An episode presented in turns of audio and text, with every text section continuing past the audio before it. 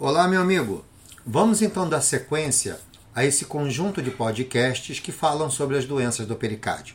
Hoje vamos falar sobre o tamponamento pericárdico, que nada mais é do que uma complicação de um derrame pericárdico volumoso, que muitas vezes é a complicação de um processo inflamatório. Nós sabemos que o tamponamento pericárdico ou tamponamento cardíaco é uma síndrome clínica caracterizada por hipotensão, distensão da veia jugular, hipofonese das bolhas cardíacas e a presença do pulso paradoxal, que nada mais é do que a queda de mais de 10 milímetros de mercúrio da pressão material sistólica quando o paciente faz uma inspiração profunda. Nós sabemos que em condições fisiológicas existe um mecanismo que foi falado anteriormente, que é a interdependência ventricular. Quando eu inspiro profundamente, eu aumento o retorno venoso através das veias cavas, fazendo com que aumente o volume de fluxo dentro das cavidades direitas. Isso fisiologicamente empurra o septo interventricular para o lado esquerdo, diminuindo o tamanho dessa cavidade. Isso chama-se interdependência ventricular.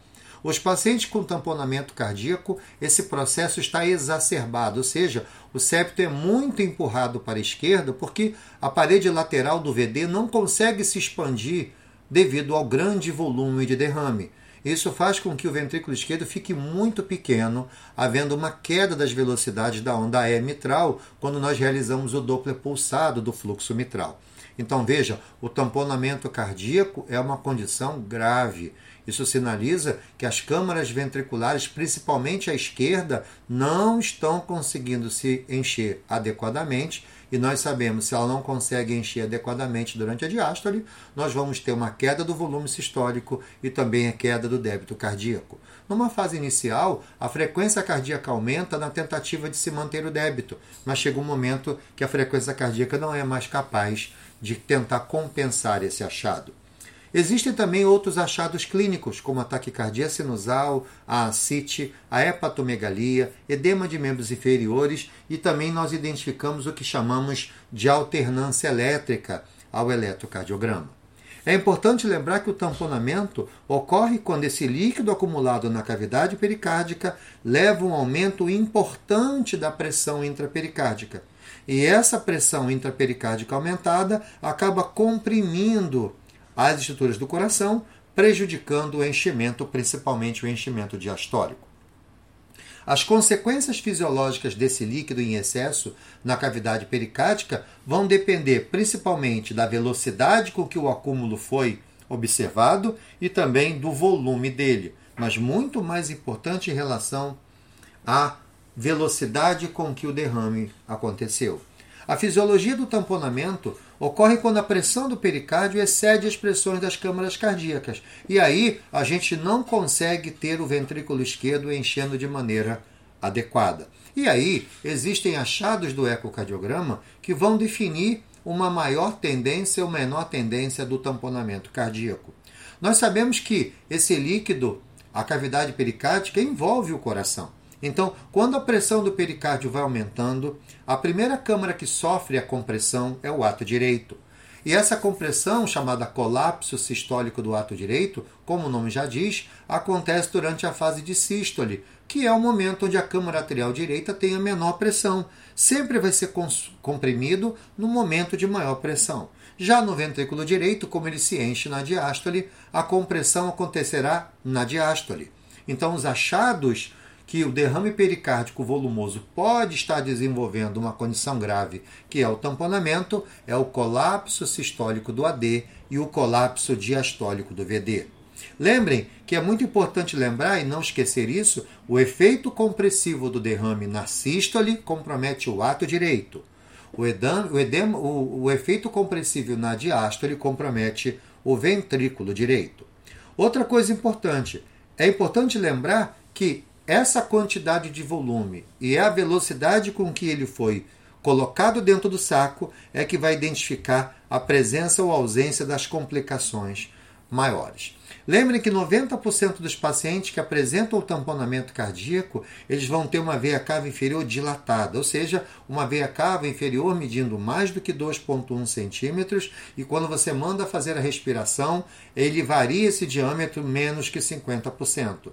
Mas é importante lembrar que o estudo da veia cava através do ecocardiograma é uma ferramenta muito sensível, porém pouco específico. O colapso diastólico do VD causado pelo derrame, ele vai acontecer antes mesmo do fluxo do pulso paradoxal. E lembrem, o colapso do ato esquerdo também pode acontecer e ele acontece durante a fase de relaxamento atrial. Mas lembrem, os achados do ato esquerdo são menores porque o ato esquerdo ele não é totalmente envolto pelo pericárdio. O ato direito e o VD são as câmaras que mais sentem isso. Outra coisa, se nós não identificarmos de um paciente com derrame pericárdico volumoso, se nós não identificarmos os colapsos, nós sabemos que o diagnóstico pode ser afastado em torno de 90%, ou seja, ele tem um alto valor preditivo negativo.